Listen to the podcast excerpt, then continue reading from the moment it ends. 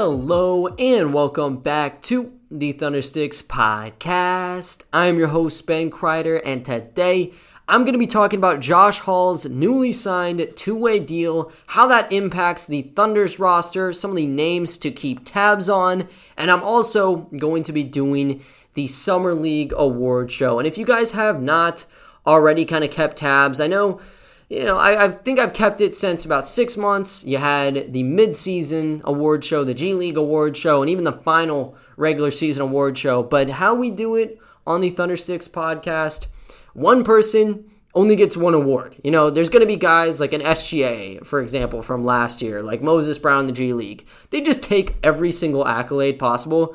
And, I feel like even though they are deserving of it, is pretty nice to share around the medallion. So that's kind of how those things are going to work. Also, if the opening of this podcast is a little bit quieter, my apologies. It should get a little bit louder as time progresses, though. We got to talk about Josh Hall, man. And the thing with him is this. We saw him at the end of last season. This guy really didn't play. He had a knee injury. He had health and safety protocols, just kind of bouncing back and forth, keeping him from play. He got into that final regular season game against the Clippers, had 25 points, like 10 or 11 rebounds. Looked like he secured himself a contract, and it was enough for him to get a bone fetch to him, and he got a restricted offer or a qualifying offer extended to him from the Thunder. And going into free agency, we didn't hear his name. Really, the Thunder, they haven't been too active outside of getting Muscala back and making that favors deal. They're just waiting to see kind of how the market shapes out. And because of it, guys like Josh Hall, guys like Jaylen Hoard, they were kind of lost. And we got the first two-way contract deal secured prior to the Summer League starting in Aaron Wiggins. Pick 55. It might have been after game one, but it's pretty early on. Like, we kind of expected him to be part of the rotation because, if you're going to select a guy, you want him. So he got on a two-way deal, just leaves one left. And we didn't know who he was going to go to. We didn't know if it was going to go to Josh Hall, Jaylen Hoard, Vít Krejčí, potentially, if he would have met the criteria for that. And we got our answer because yesterday we got reports from Keith Smith that Josh Hall was the guy who took that two-way contract. So originally the Thunder got him on that two-way deal like immediately after the 2020 draft. Around pick 55, they made this phone call. So it wasn't like, everything was done for. There was like an hour of sitting time. No, the Thunder, they were gunning at Josh Hall and they got him. Like I said, he kind of did have those unique circumstances where the injuries kind of held him back. He had that one promising game, and that was it for him. And going into Summer League, it was a really big point of his, or it was just a big point in general, that he needed to succeed because he was kind of in a spot where he was in no man's land. If he just flopped all 5 games, chances are the Thunder were not going to take him. And through 3 and maybe even 4 games, you could call it, Josh Hall was not all that impressive, but he got his act together in the final game, and that's really what kind of secured him a spot here. And just like it did in the regular season, just that one glimpse, this is a 6'9" point forward and jump out of the gym. I mean, people want a guy like that, and he's only 20 years old. So when you're strumming out 17 points, 7 rebounds in a closeout game, and you're dunking on people like on the move, that's going to garner you some attention. And that's kind of, what steered the way for him to get this deal. But when you look at kind of how this shapes things up, you want to check the roster perspective.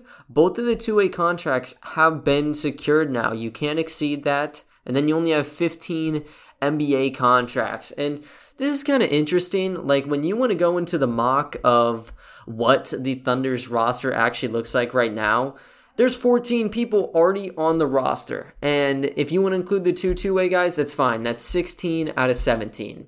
You want to check who's still not signed from the previous Thunder Corps or, who we have rights to? Jaylen Hoard does not have a deal, and neither does Vít Krejčí. And guess what? You have Charlie Brown Jr. here who you can kind of say if you want to add him to this list or not, but he is technically on the roster. It's like a training camp deal where it's non-guaranteed, so you can cut the guy. I mean, you're not paying him out until probably a couple weeks or months, but You know, he's kind of just there, and they're going to have a lot of decisions to make. I mean, you look at what the roster looks like, specifically when you're looking at the 4 and the 5. You got Jeremiah Robinson-Earl, Bazley and Poku. They're going to be back. You might bring back Roby. Well, he's going to be back, obviously. Probably is like a power forward and center now, just due to necessity. But you want to check things out. You got Muscala. You have Derek Favors. I don't think Favors is like a Darius Miller type where you just cut him immediately. Well, actually with Miller, they really didn't. They waited until like February or March to do so.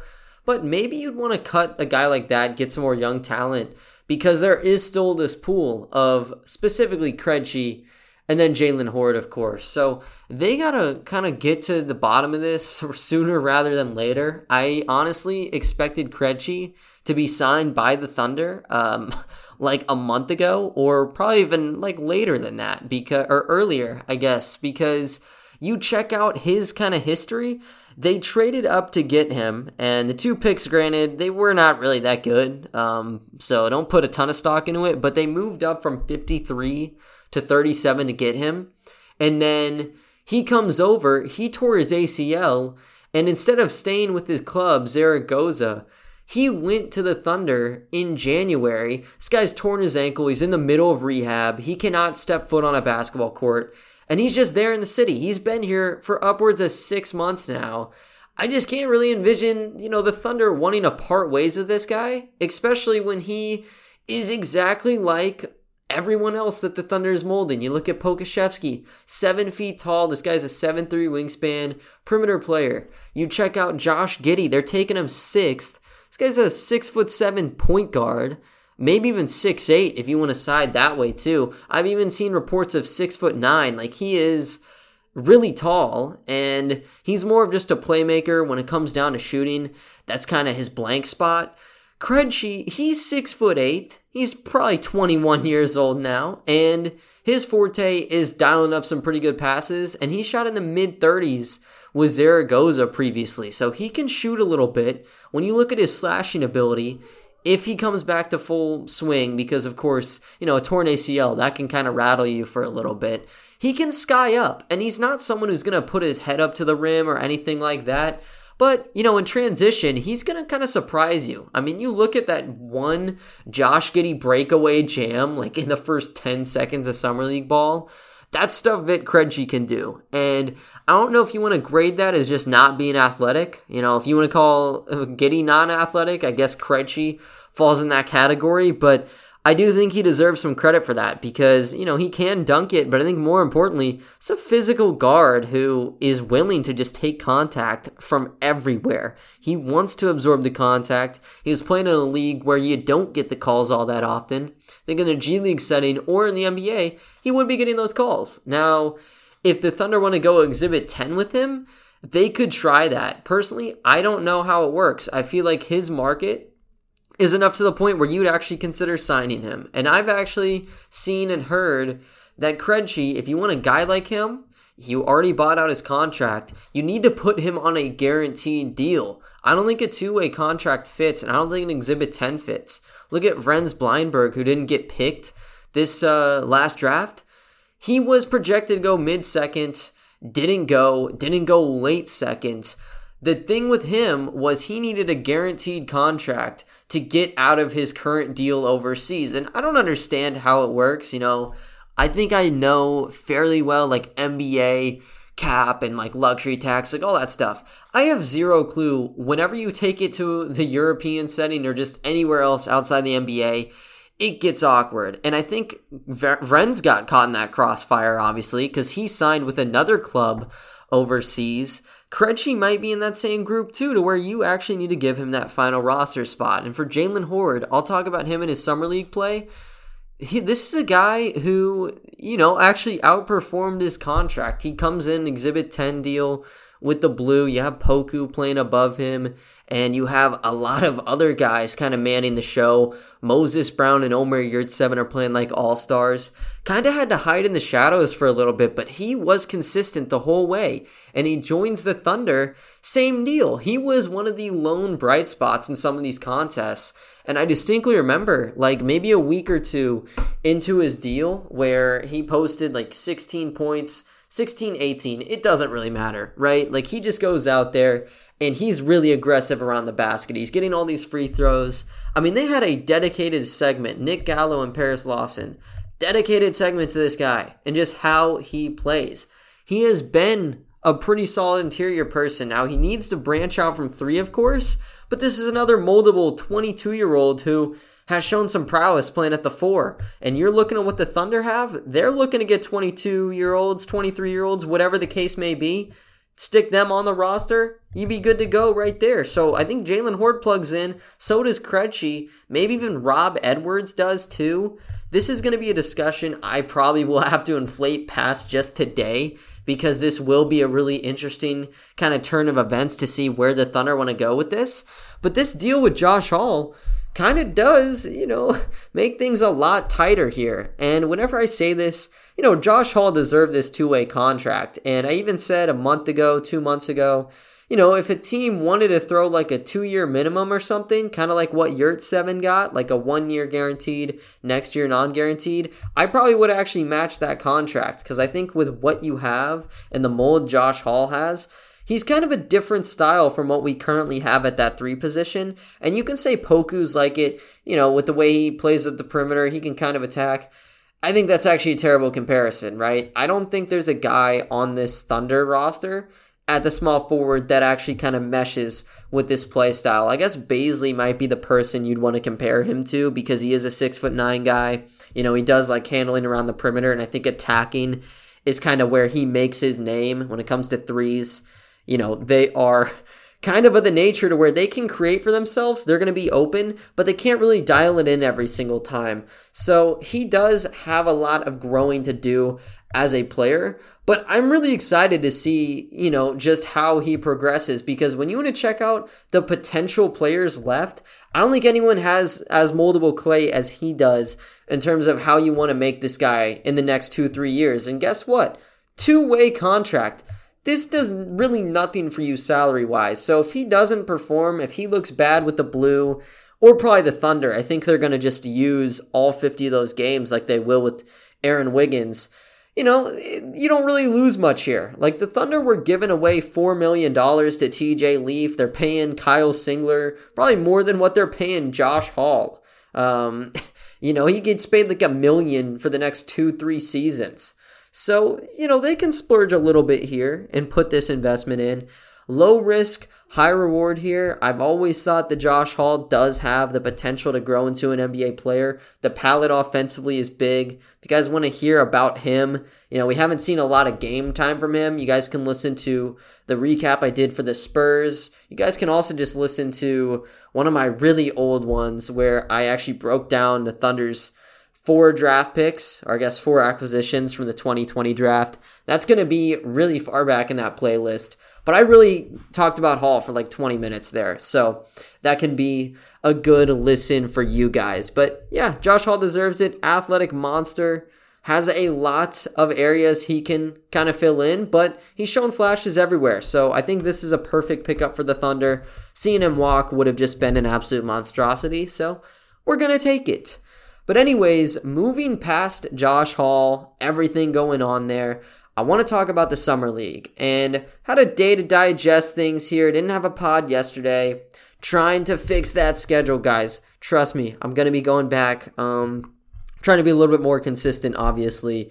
But when you want to check things out, you know, there was a lot going on. You had that one game for the Thunder. Yesterday, you had the actual championship. The Kings were able to take that one.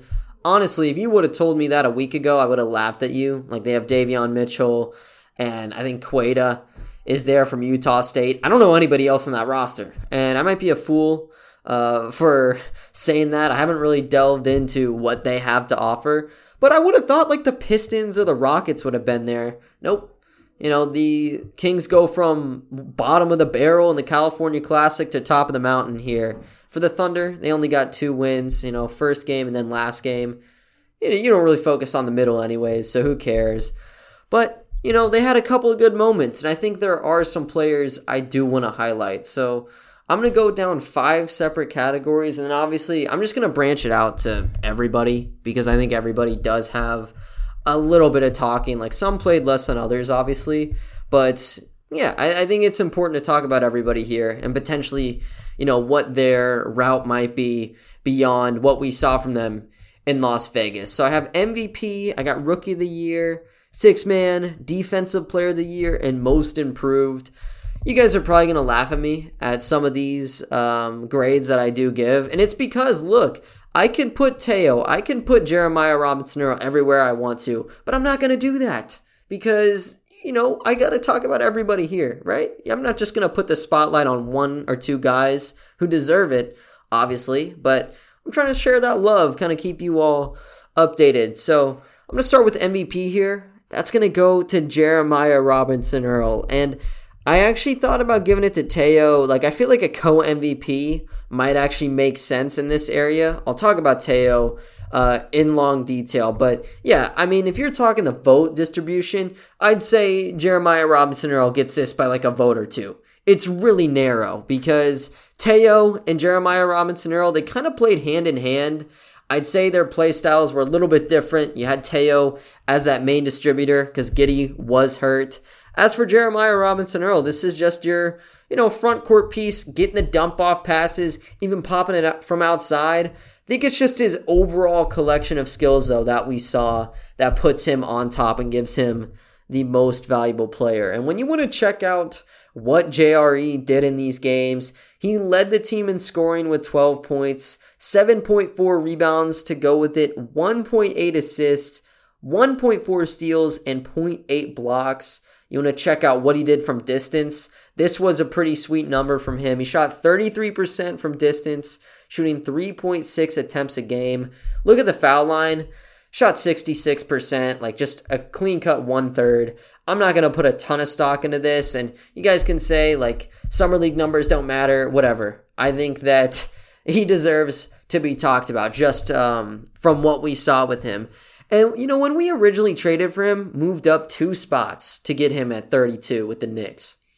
I'm not so sure. Like, my obvious opinion, and I think a lot of people probably share this, when this deal initially broke, I don't know if I was too happy. I think a lot of people were looking at the JT Thors, the Miles McBrides, even beyond that, like Sharif Cooper was still there. You could take 2 major swings at 34 and at 36. Granted, we didn't know if they would be there, but you know, both of them actually were past that point.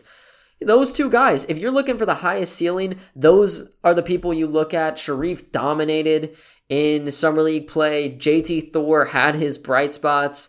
Jeremiah Robinson-Earl, this is a 20-year-old who maybe doesn't gleam this like superstar aroma or a star aroma like Sharif. I had him 14th on my board. Or JT Thor, I had him in my top 18.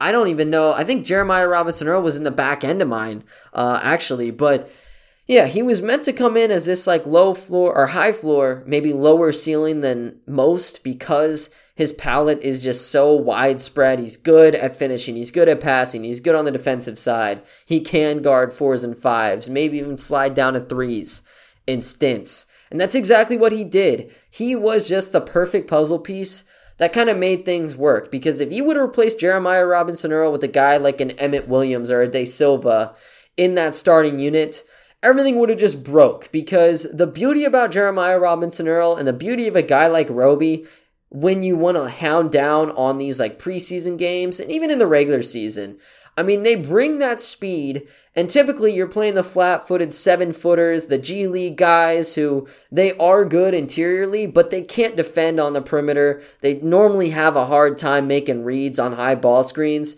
You can just eat them alive, and that's what Jeremiah Robinson-Earl was really able to do. Now, when you want to check out the duo, I already mentioned it, Théo Maledon could be the co-MVP. Seriously, him working with JRE in those high ball screens were just magnificent because it opened Théo to 3s. It opened him to dribble drives. But also, most of the time, it led to Jeremiah Robinson-Earl actually getting the basketball. And he was popping out to the 3. That's where you saw those 3.6 attempts. Granted, some of those were just catch and shoots. No one's guarding the man. But you would see like once or twice in a game where he would set a high ball screen, or even at the free throw line, he'd set a screen. And he'd want to creep back outside. And the centers just were not really able to get back on him because Théo, he was bringing a lot to the table in the Pistons game for sure.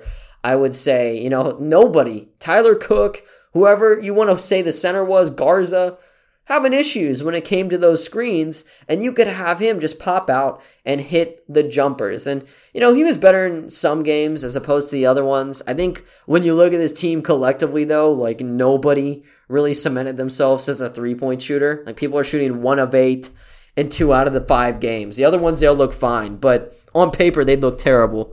I think Jeremiah Robinson-Earl was, like, one of the very few, though, to where every single game from 3, pretty similar numbers, like maybe a 1 of 4 game's the bad egg, but that's much better than what we saw from a lot of these other guys. So he just asserted himself as this solid three-point guy, but also the big thing is one you want to check out him rolling to the basket, because you do trip up the centers. Théo, he's probably one of the best, you know, passers that were in, or that was in the summer league this year, you know, and there are a lot of great passers, especially out of this draft class, but we've seen him cross court, no look. When he's driving inside, he's looking to make the dump offs.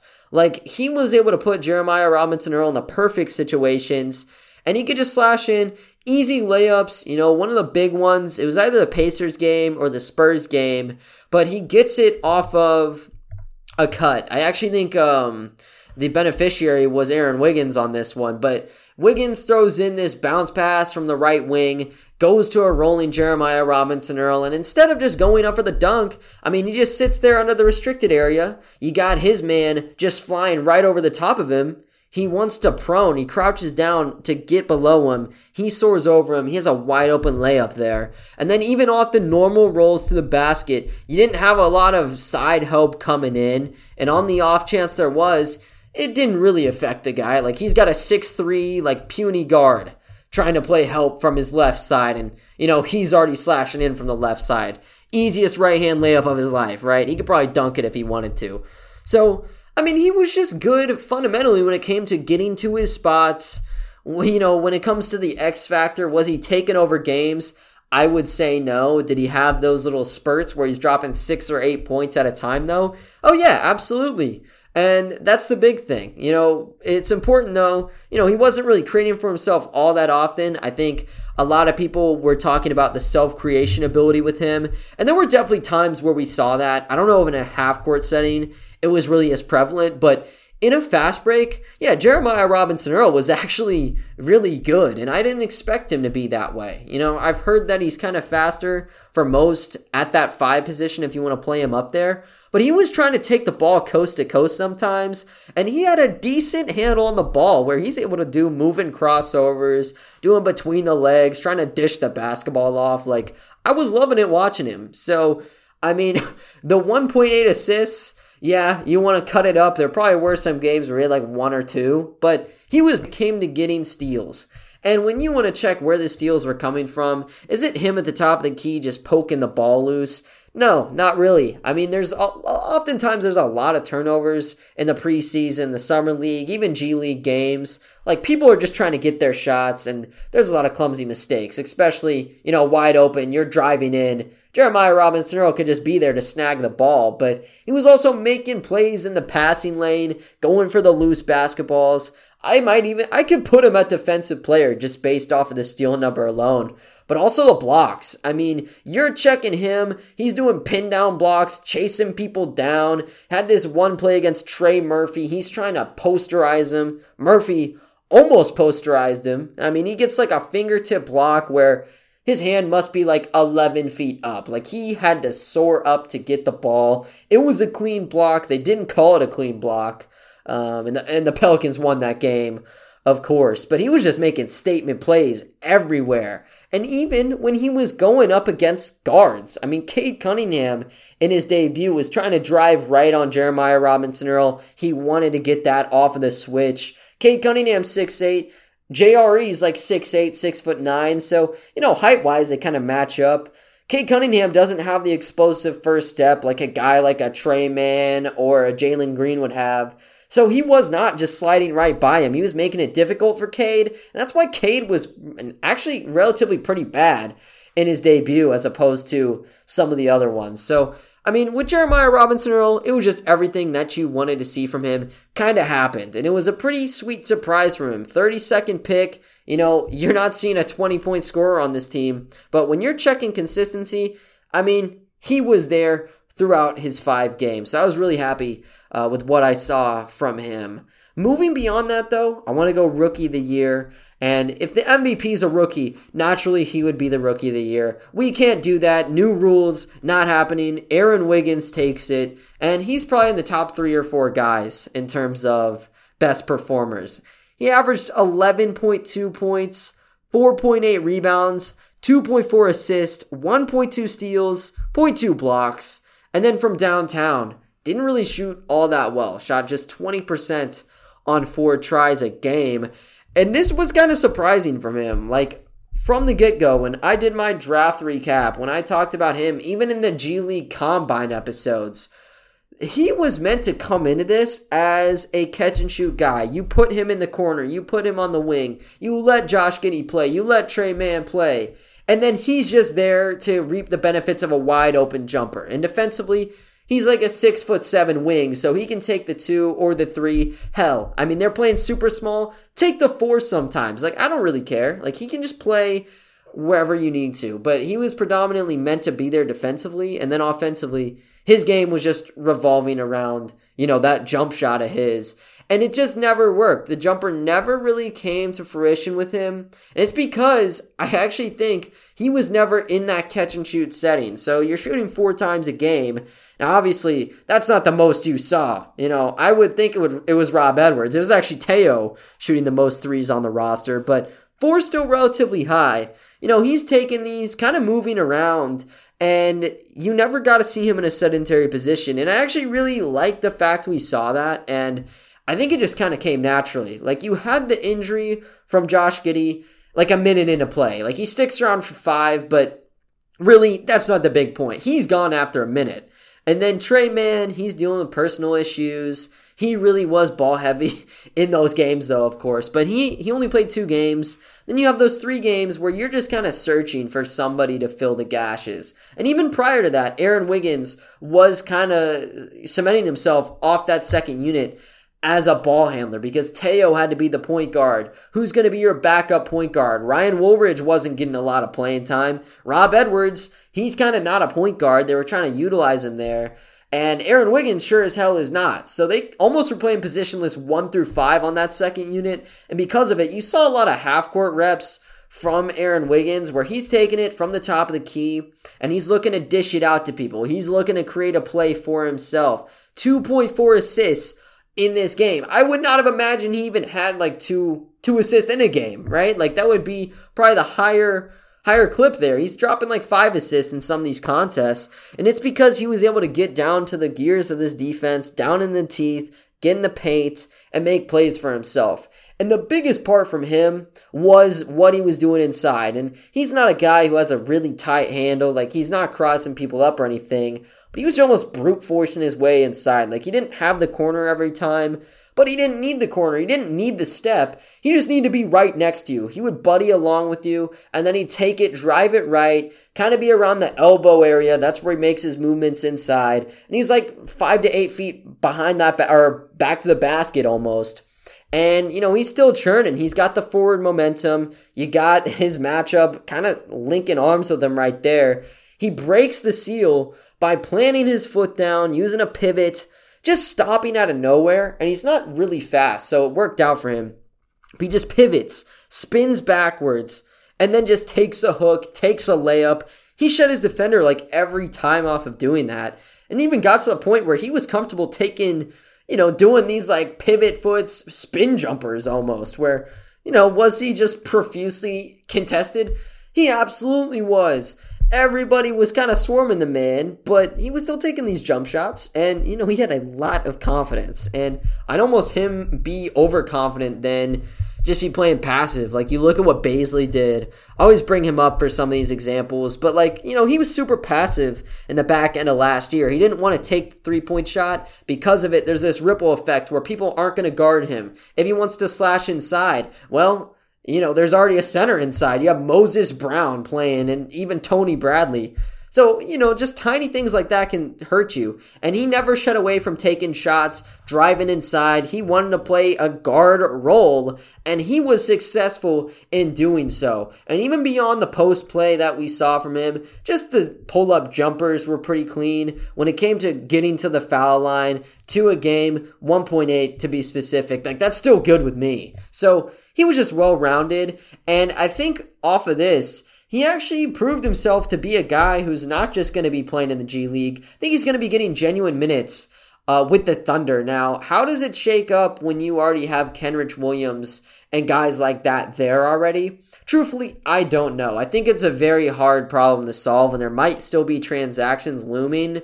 But he, you know, for what we're doing here, he deserves a shot. And he's just like Jeremiah Robinson-Earl, where I'd say the floor is pretty high with him. The ceiling's not. This is just a really good bench player you can have. Like, I think Kenny Hustle is kind of the mold you'd want to play him in, because I wouldn't compare him that way. You saw the mid-range, you saw the interior game, not as many rebounds really offensively that you'd see from Kenny Hustle, but he was still getting down there. I think you'd want to play him to where, you know, he kind of does become the jack of all trades on offense. Then on defense, his size can really take him to a lot of different places. So Aaron Wiggins, great stuff from him. I don't know, like I mentioned, like how he's going to work, but this is a perfect, like, 3-and-D wing the Thunder are just addicted to. They get him for crazy value. He was dominant in the G League Combine, dominant in the NBA Combine, dominant in the Summer League. We'll see how that transitions to the next level. But moving on, I have the 6-man award, and this isn't even close. Like, even if Aaron Wiggins was down here, I'm giving it to Rob Edwards, and I have been obsessing over this man for so long. When we're talking February, March, this was the guy, and he was able to get his opportunity, and boy, oh boy, he took it, he ran with it, and he's probably going to find himself a very good contract. I don't know if it's with the OKC Blue. I think if it's a straight-up Exhibit 10 with him, that'd be ridiculous. You know, he definitely... As much as it hurts to say this, like, he's definitely outplayed that. I think he could, if he wanted to, and there's probably offers on the table. He could probably play overseas. I don't know if he'd get a two-way deal or something to the tune of that from another franchise, but he's one of the best guys out there playing basketball. When we're checking G League, he's top 10, maybe even top 5%. Bench-wise, this dude was top 5% easily. You did not find any sort of production, especially scoring the basketball like you did with Rob Edwards in the backcourt. And that's what he did for the Thunder. And he starts out a little bit slow. He didn't get those gears going until he played against the Golden State Warriors. And this is something I've told y'all to monitor. This is a player who does come from that same cusp as a Franklin Jackson or from a guy like a Jordan Clarkson. Just the microwaves. You're not going to hit 10 out of 10 shots or go 6 out of 10 every single game. You're going to shoot 1 of 8. You're going to shoot 1 of 9.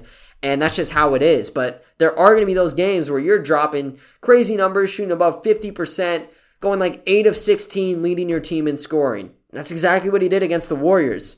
He put the team on his back. You don't have Giddey. I think Trey Mann might have even been gone. That was the first game you didn't have him. I think Cameron Woods was the new head coach. Like, there was just so much that needed to be sorted out there. But he just comes in, and he just plays his style of basketball, which is give me the ball, get out of the way, I'm going to put up points for you guys, and that's that. Just take his threes, take his pull-ups. Ryan Woolridge teeing off some beautiful entry passes, pulling off some great... you know, just dishes to him at the wing, and he's able to convert, you know, very well. I mean, he shot 44% on 6 attempts from distance with the Blue. He shot 33% in his 5 summer league games. But, you know, I'd still say he was still very, very damn impressive. And you want to check his overall numbers. Kind of a bit of a discredit to him. It's 11.2 points, had 1.4 rebounds and 0.6 assists. Mentioned the 33% from distance, shooting 5.4 attempts a game on those. And when you want to check out Rob, you don't really want to highlight this 11.2. Like, that is just, you know, it doesn't really tell you the full story. He drops 23 against the Warriors, drops 23 against the Spurs. And you got to keep in mind, against the Spurs, They weren't even intending on playing Rob Edwards that many minutes. They were not giving him that crazy role. Cameron Woods puts him in for all like 5 minutes, it felt like. Probably even less in that first half. Truthfully, I don't even remember him playing in that first half. But he goes in, he plays, he scores 2 points off of like a breakaway jam. He just couldn't hit shots anywhere though. And you move on to that second half. Third quarter, like 5 minutes to go. He gets plugged in, immediately hits you with the three-pointer, gets inside. 5 points in a span of like 30, 40 seconds. Has to be a timeout called. And then you go back in, and he's just dominating again, shot after shot. Like 15 or 17 points in that quarter alone. And he's taking people isolation. You could have guys wide open in the corner. And, you know, would you want him to kick it out? Absolutely. But he was feeling it. He'd still take it. He'd still yield some success there. And he was just great. So the two 23-point performances, I don't even remember if anyone else dropped 20 on this roster. I think he's the only guy to do it, does it 2 times. And on average, he's only playing 17 and a half minutes. Like, he is a straight-up bucket getter. He's 24, which is the one turnoff. Like, if he's 21, I feel like the Thunder would have to sign this guy. I still want the Thunder to sign him. And I mentioned before, like, I'll talk about him in detail probably in the next week or so. But he does give me the flashes of Frank Jackson, where you bring him in, he does everything you need in the preseason, and he still doesn't cut it. And, you know, you already have this log jam. You just got Aaron Wiggins. I almost feel like you need a front court guy, but if you're talking true talent, this is the best score that you had in the G League last year. This was the best score you had on this blue roster. And when you're checking the whole entire summer league, I mean, people were shooting like freaking 20 times a game, so, like over that. Like Cam Thomas, co-MVP, he drops 28 a game, shooting like 22 times. Edwards only shot 10 times a game. You want to ramp that up to 20? Now you're looking at him scoring in the 20s, and he would have been doing that easily if you gave him that starting bid, but kind of got pushed away. He proved himself though, and you know, I'm really looking forward to seeing how he kind of shapes up and what his next path would be, because, you know, he is a very special scorer. But moving beyond that, I want to talk about Defensive Player of the Year, and I would put two guys ahead. I put JRE above him, obviously, Aaron Wiggins above him. I just had to go for scraps here, and I'm going to get laughed at because this is a guy who I don't think he performed that well, truthfully, in the Summer League. I'm giving it to Charlie Brown Jr. though, and it's because he had a couple flashes defensively. Offensively, absolutely not, right? Like, he could not hit the side of a barn. He was forcing way too many shots. Like, I can go on. It was not good from him though. Defensively, he did a decent job clamping people up, and multi-positional, that's the tag he got. He showed that at times. You had that one major play against the Pistons where Cade's going for his hallmark step back. He's able to close the distance, block the shot. Cade, he's not giving up on the play. He ends up stepping in for a midi afterwards. But he was going in, trying to close out in those corners. And especially when you had those corner threes, he did an excellent job just closing out. Some of them would still fall in. But the big deal was the perimeter defense. And even working inside, I mean, he was solid there. He averaged 1.2 blocks a game, though. And it came from the closeouts perimeter-wise. When people are slashing in, he made an impact. 0.4 steals, that's nothing to, like, go crazy about. But he still kind of had his head into things when it came to picking the ball loose. I'm just going to go over his whole entire game, though. Like, when you check out what he did performance-wise. 4.4 points a game, 4.4 rebounds, and 0.8 assists. That's like what Emmett Williams was doing with Agua Caliente last year. And I can almost assure you, Emmett Williams got brought into this Thunder team as like one of the final picks because his numbers were just not that impressive. I'll talk about Emmett in a little bit, but you know, those are not numbers to go wild about. And if you're seeing 4.4, you're thinking this guy's off the bench, he's not shooting that much. No, absolutely not. This guy starts pretty much every game, maybe outside of one. And he's shooting 7.2 attempts a game, 27.8 from the floor. And from three, he shoots 12.5% on over 3 attempts a game. So he just could not find any sort of rhythm in these contests. And I don't know, like, is he going to lose his roster spot over this? I've been of the mindset, like, he was great in the G League. He's already, I think, 23 years old now. I might be off like a year, so my apologies. I'll get that to you. But yeah, I mean, he's not like a 19, 20-year-old to where, you know, you can almost consider this passable. He's 24, by the way, turns 25 in February. But like, you don't have that kind of excuse anymore, I would say. And he was great with the Iowa Wolves, don't get me wrong. And I think with the Thunder, like, we didn't really get to see him in a great situation. Like, the Thunder were not successful. I think that might have impacted him. But this was a clean slate for him, and he just kind of reverted to ways of just shot chucking. And I think his typical role should be like what Jaylen Hoard does, except when you're wide open from three, you better take that shot. You take it or you drive inside. Those are your two options. You don't go pulling up baseline. You don't chuck shots inside the paint with three guys there. And that's what he was doing. I think he was in survival mode. And can you blame him? Like, he needs a contract, obviously.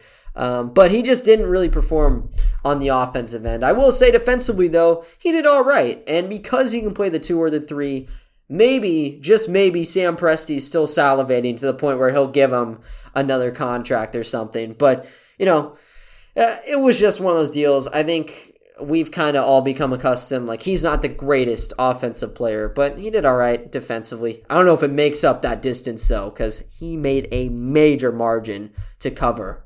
Moving on, though, to the final actual award I'm going to give. I'll hone in on everybody else, of course, in a second. But I got Emmett Williams as the most improved player. And he averaged, really, when you check it, 7.5 points a game, had 3 rebounds a game, and 0.5 assists.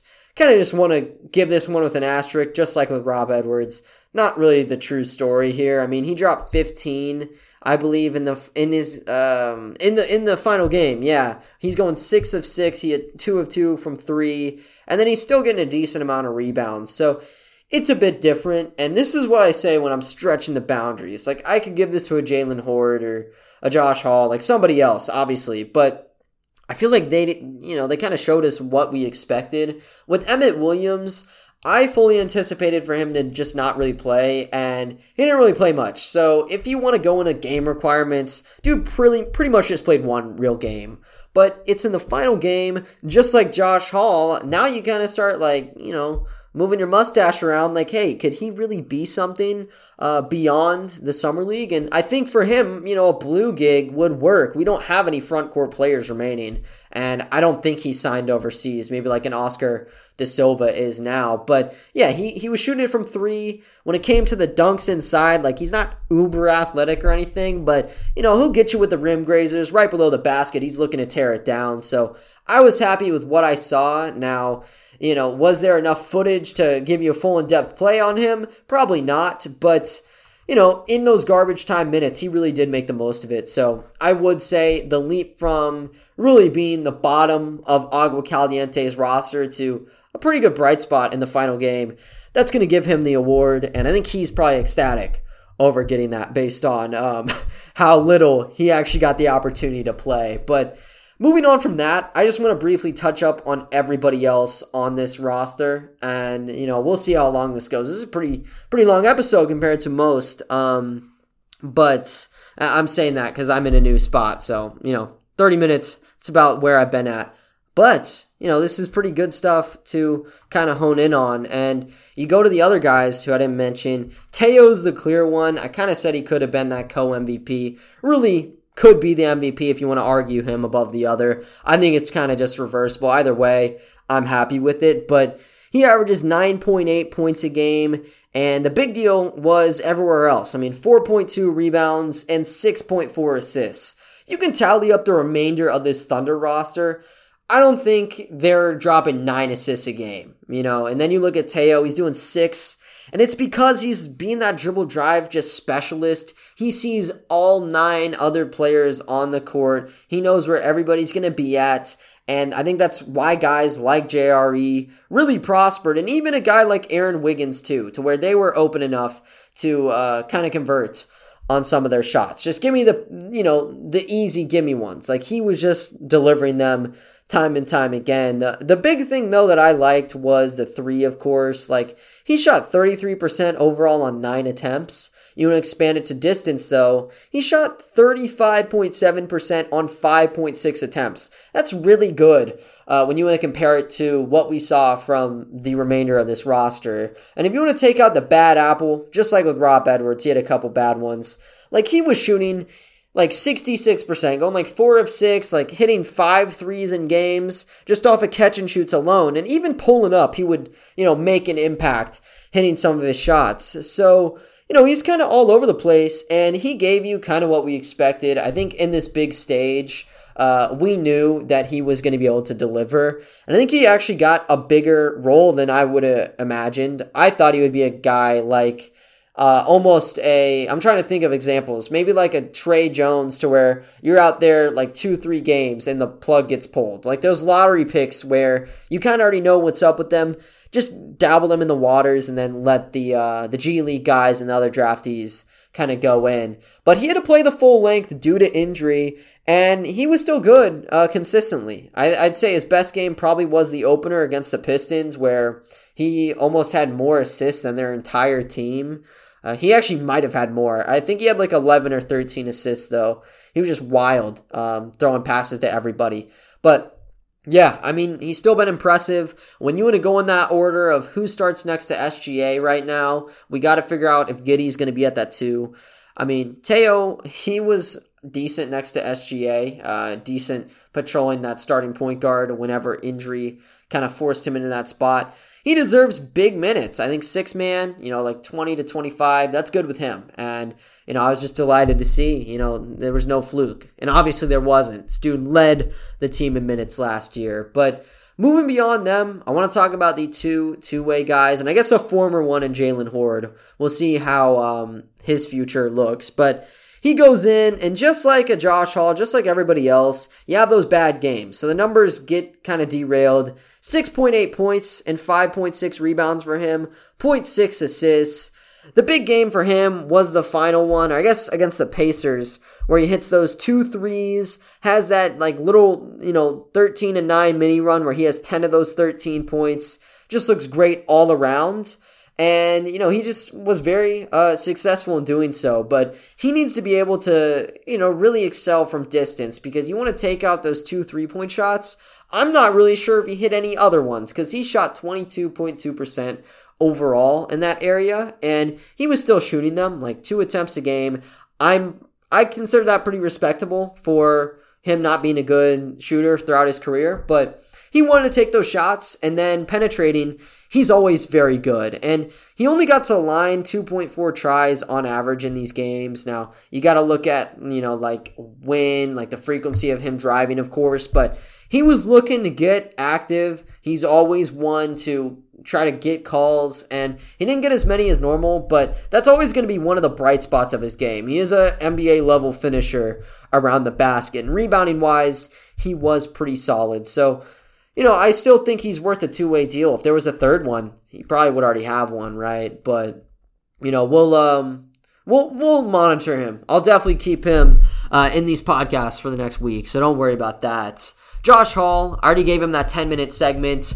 Kind of know the gist with him, but his averages too, just like Hoard's, kind of got dwindled down. He picked it up in the final one, but he averaged 6.6 points, 4.6 rebounds, and 0.6 assists. Just a very good slasher. For 6'9", this guy is very nimble on both ends of the floor. And, if he gets that shot down, he's going to have a consistent pull-up, because he has a wide array of the moving crossovers. He can do, the between the legs and the push crosses, and then just, speed right by your man. Like, he does have that in his bag. And I'd say for most two-way guys at his frame, you're not going to find that. He's kind of a one-of-a-kind guy in terms of two-way contracts. Like, mainly you're looking at big guys, or you're looking at maybe like some guards who are decent at passing, kind of need to work out everything. He's unique. So you do get that major glob. He showed it in the final one.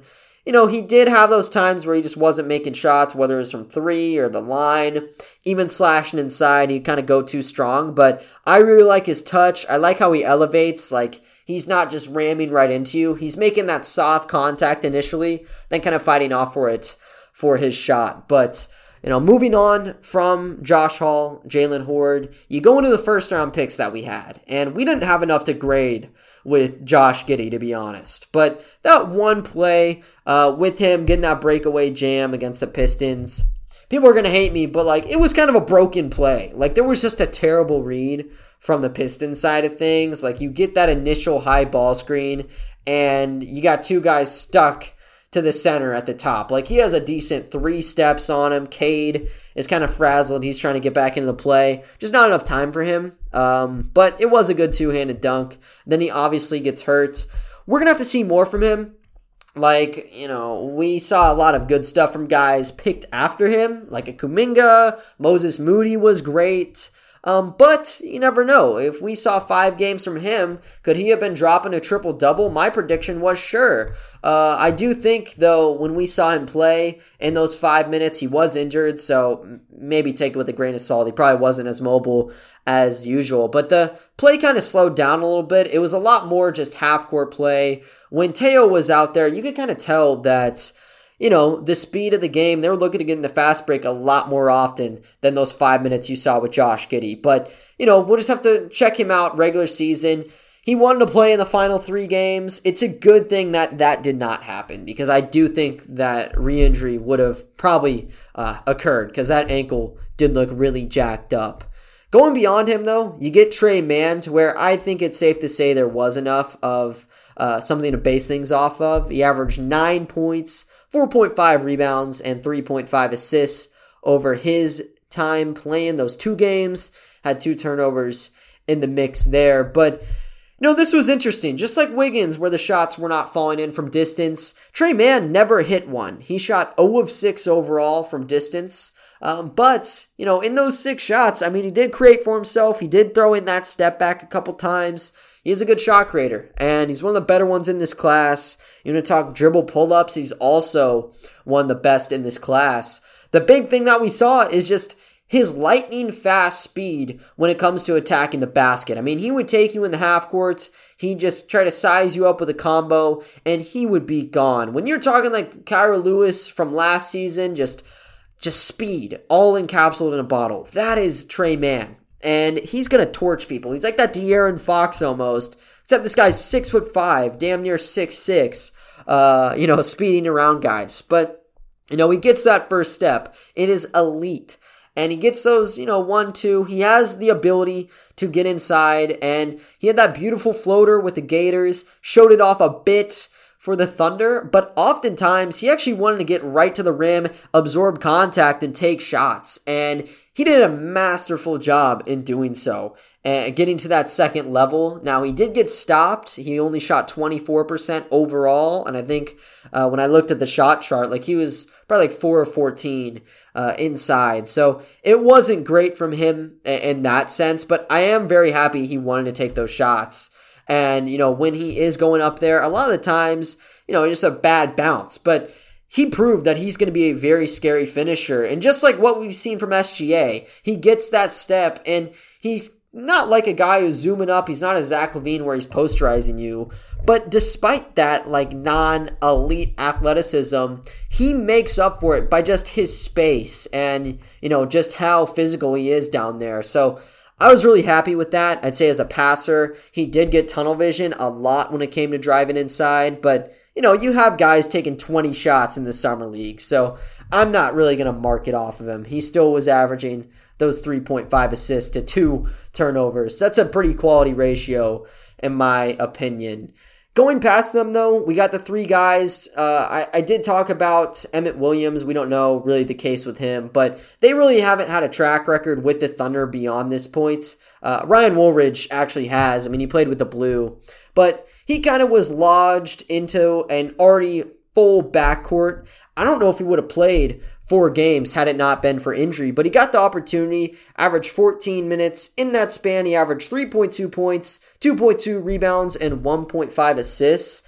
And, you know, with Ryan Woolridge, he actually played a lot better than the numbers suggest, because what he does is, you know, in the fast break, he makes the correct decision. When you're talking about why Rob Edwards had 23 points against the Spurs, The key factor was Ryan Woolridge, because he's looking to make the outlet passes up the floor to get him open. They've had that kind of synergy and connection for a while now. So it was just kind of instant, bonding between the two to where, they're kind of yin and yang, where Rob Edwards, he's getting the points.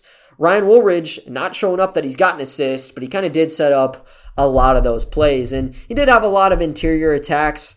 I think he only shot like 1-3 over the course of things here, but he could be a competent three-point shooter. Now, he's going to be moving on from the Blue. He signed a contract to play overseas. I think it's in like the second tier in Greece. It might be higher than that. I'll have to check back, but he did already sign a contract overseas. He still was very good, and I'd say in his time with the Thunder, he really did make a name for himself, or with the Blue, because he really was at the bottom of the roster. Coming out of Gonzaga, didn't play much, kind of had that little break due to COVID, but looks like he's back on his feet, so I'm very happy for him. It's going to suck not seeing him back in a Blue jersey, though. And a guy we might see in a Blue jersey, I'm not sure, honestly. It's Jalen Lecque, 21-year-old, had him for 6 days before trading him off, got him in the Ty Jerome. Why am I calling it the Ty Jerome trade? We gave up Chris Paul, okay?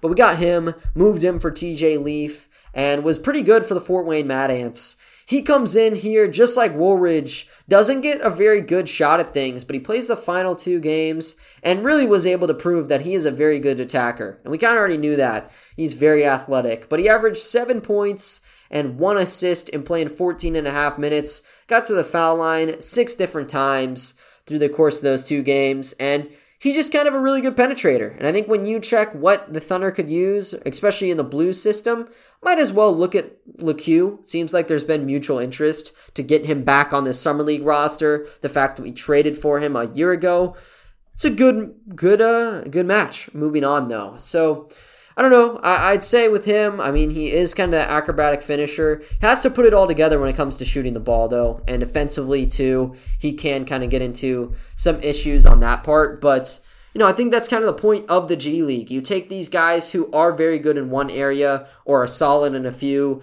and you want to blossom them into a well-rounded player or someone very good in a specific area to where they can actually make that jump to the NBA, or, they can go to a very high-tier overseas league if, that situation also arises for them. But going to the final member of this roster, you have Oscar da Silva, and he was the sweetheart to begin the Summer League. This was the guy off the bench that everybody was praising.